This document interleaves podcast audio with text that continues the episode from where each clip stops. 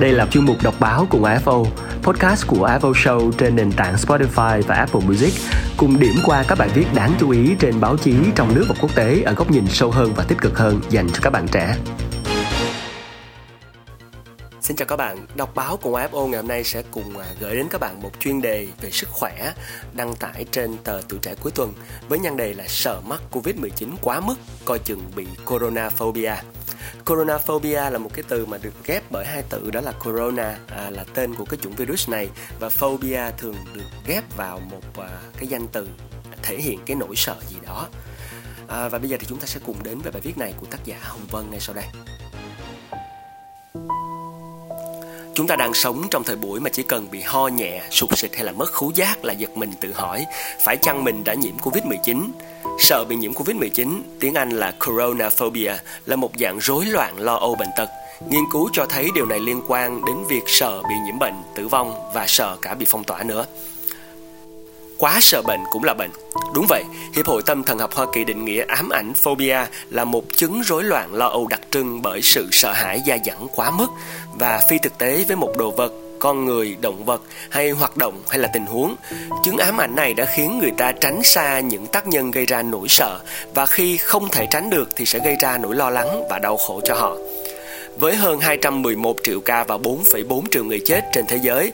Theo à, trang worldometer.info tính đến ngày 22 tháng 8, thì cùng với những hậu quả nghiêm trọng về kinh tế xã hội ở quy mô toàn cầu, thì đại dịch Covid-19 là một sự kiện đau buồn và gây ra chứng coronaphobia.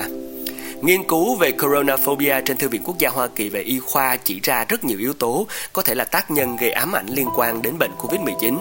Sự thiếu chắc chắn về nguồn gốc của virus và dịch bệnh là một trong số đó. Những câu hỏi còn bỏ ngỏ về nguồn gốc của virus, thời gian ủ bệnh, tác động của các biến thể mới, sống chung với dịch như thế nào, khiến nhiều người lo lắng và căn bệnh cũng khiến cho tương lai khó đoán định hơn và bất bình hơn. Quá tải bệnh viện làm sức mẻ niềm tin của người dân vào hệ thống y tế. Tin tức về việc các lãnh đạo thế giới, người nổi tiếng nhiễm bệnh làm tăng cảm giác vô vọng và lo lắng. Đó mới là các yếu tố kích hoạt tâm trạng lo lắng.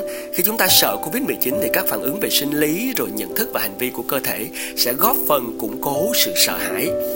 Về mặt sinh lý, nỗi lo lắng thường trực về việc bị nhiễm Covid-19 à, làm tim ta đập thình thịch nè, rồi rung nè, khó thở nè, chóng mặt nè, thay đổi cảm giác với đồ ăn và khó ngủ nữa.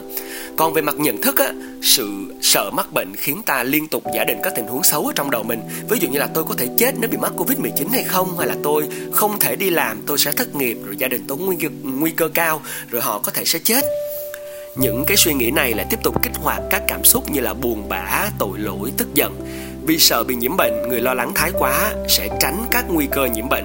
Và nếu không thể tránh được thì khi phải sử dụng phương tiện giao thông công cộng, chạm vào các bề mặt đến nơi công cộng, nơi đông người thì họ đều sẽ rất sợ hãi. Họ sợ gặp người khác lạm dụng các hành vi an toàn liên quan đến sức khỏe à, như là rửa tay chẳng hạn. Để tự trấn an thì họ liên tục kiểm tra các cái chỉ số về sức khỏe để xác nhận là mình không có bệnh, kiểm tra khứu giác, vị giác đo thân nhiệt và những à, cái hành động này sẽ nuôi dưỡng sự sợ hãi chứ không giúp họ yên tâm hơn. Ông Gordon Asmundsen, giáo sư tâm lý học tại Đại học Regina ở Canada, đồng tác giả của cuốn It's Not All in Your Head, How Worrying About Your Health Could Be Making You Sick and What You Can Do About It, tức là lý giải vì sao bệnh tưởng có thể làm chúng ta bệnh thiệt. Cuốn sách này cho biết khi xảy ra dịch bệnh Covid-19, người lo lắng thái quá về sức khỏe có thể bị ám thị rằng các cơn đau cơ sau khi tập thể dục hoặc một cơn ho có thể là dấu hiệu bị nhiễm Covid-19 và điều này khiến họ lo lắng hơn và có dấu hiệu bị căng thẳng. Lo lắng về bệnh tật như là Covid-19 ở mức độ nào đó là có lợi, là động lực để chúng ta có những hành vi bảo vệ sức khỏe của mình. Ví dụ như là đeo khẩu trang, tránh nơi đông người, thường xuyên rửa tay, nhưng lo lắng quá mức là lợi bất cập hại.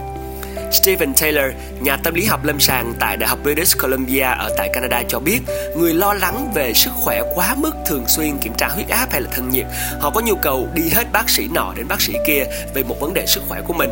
Họ lật tung internet để tìm hiểu các triệu chứng của mình. Mà bác sĩ Google theo à, giáo sư Taylor có thể đưa ra những chẩn đoán gây hoang mang sau khi đọc thông tin trên internet. Họ có thể còn sợ hãi hơn.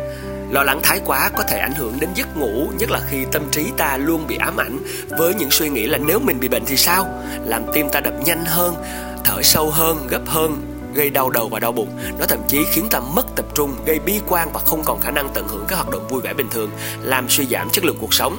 khi sự lo lắng và tưởng tượng về bệnh tật không tương xứng với rủi ro thực tế hoặc khi nó cản trở khả năng làm những công việc bình thường như học hành hay chăm sóc gia đình đó là vấn đề cần giải quyết vậy thì cách tự xử nỗi lo như thế nào?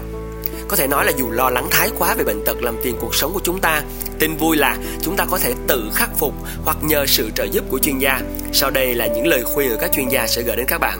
Đầu tiên là kiên trì lối sống lành mạnh, ăn uống lành mạnh nè, ngủ đủ giấc nè, kết nối với người khác và nếu không gặp mặt thì gọi điện hay nhắn tin và tập thể dục thường xuyên. Mặc dù những người bị chứng rối loạn, lo âu bệnh tật nghiêm trọng có thể không muốn tập thể dục vì nó khiến cho họ mệt thêm, hãy cố gắng tập một chút ít khi có thể theo giáo sư Taylor, sự sa sút về thể chất diễn ra rất nhanh và có thể gây ra các triệu chứng đáng lo ngại khác như là nhịp tim tăng hoặc khó thở khi leo cầu thang.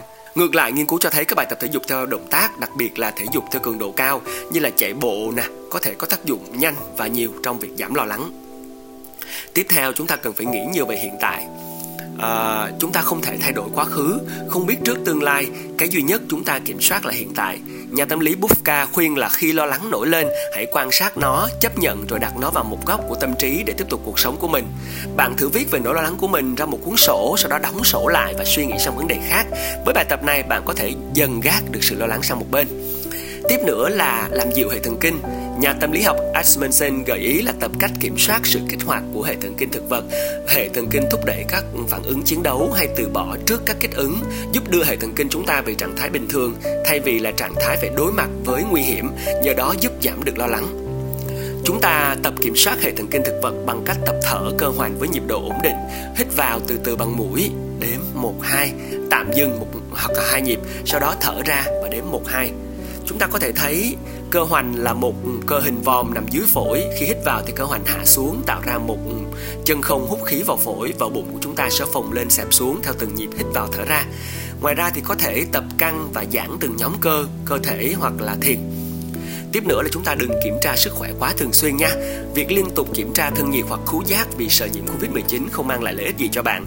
Nếu có các triệu chứng thực sự gây lo lắng như là chóng mặt, ngất xỉu, khối u bất thường, hãy đi khám chuyên khoa và làm theo lời khuyên của bác sĩ. Và cũng đừng nhảy hết bác sĩ này sang bác sĩ kia để tìm kiếm sự đảm bảo về chẩn đoán hay dành hàng, hàng giờ lang thang trong các trang thông tin về sức khỏe của internet. Hãy ngắt kết nối internet khi có thể hoặc là làm tay chân và tâm trí cùng bận rộn bằng các hoạt động như là tô màu, đan lát, đọc sách khi rảnh rỗi. Tiếp nữa là chúng ta cần phải thay đổi cách nghĩ. Theo các chuyên gia thì à, cách giúp chúng ta nghĩ về cảm giác của cơ thể và sức khỏe tổng quát của mình có thể làm tăng hoặc làm giảm sự lo lắng. Tập trung vào các triệu chứng xấu hoặc chưa gì đã lo mình bị bệnh có thể làm tăng các nguy cơ về sức khỏe và nếu bạn lo lắng thái quá, hãy chất vấn những suy nghĩ lo lắng của mình và đưa ra các đánh giá xác thực hơn. Thay vì nghĩ là tuần này tôi bị kiệt sức, chắc là tôi à, bị bệnh, hãy xem xét là những gì đã xảy ra. Bạn sẽ tự đưa ra được những đánh giá thực tế hơn là mình làm việc quá sức, mình thiếu ngủ nên bị kiệt sức. Và cuối cùng, các bạn cần nhớ là chúng ta nhớ hãy tìm sự giúp đỡ của chuyên gia. Nếu không thể tự mình khắc phục những suy nghĩ lo lắng thái quá của bản thân, hãy liên hệ với bác sĩ để được tư vấn. Bạn đừng lo nếu là không thể gặp trực tiếp do giãn cách xã hội vì Covid-19 một nghiên cứu so sánh giữa việc trị liệu trực tiếp với trị liệu à, à, trực tuyến cho những người mắc chứng rối loạn lo âu bệnh tật cho thấy hiệu quả của trị liệu trực tuyến tương tự à, trị liệu trực tiếp nhưng chi phí thì thấp hơn. Ám ảnh mắc bệnh Covid-19 có thể là thoáng qua, không tồn tại lâu dài. Tuy nhiên chúng ta nhận ra can thiệp sớm, không để nó phát triển thành vấn đề dai dẳng. Đó sẽ là những lời khuyên dành cho các bạn.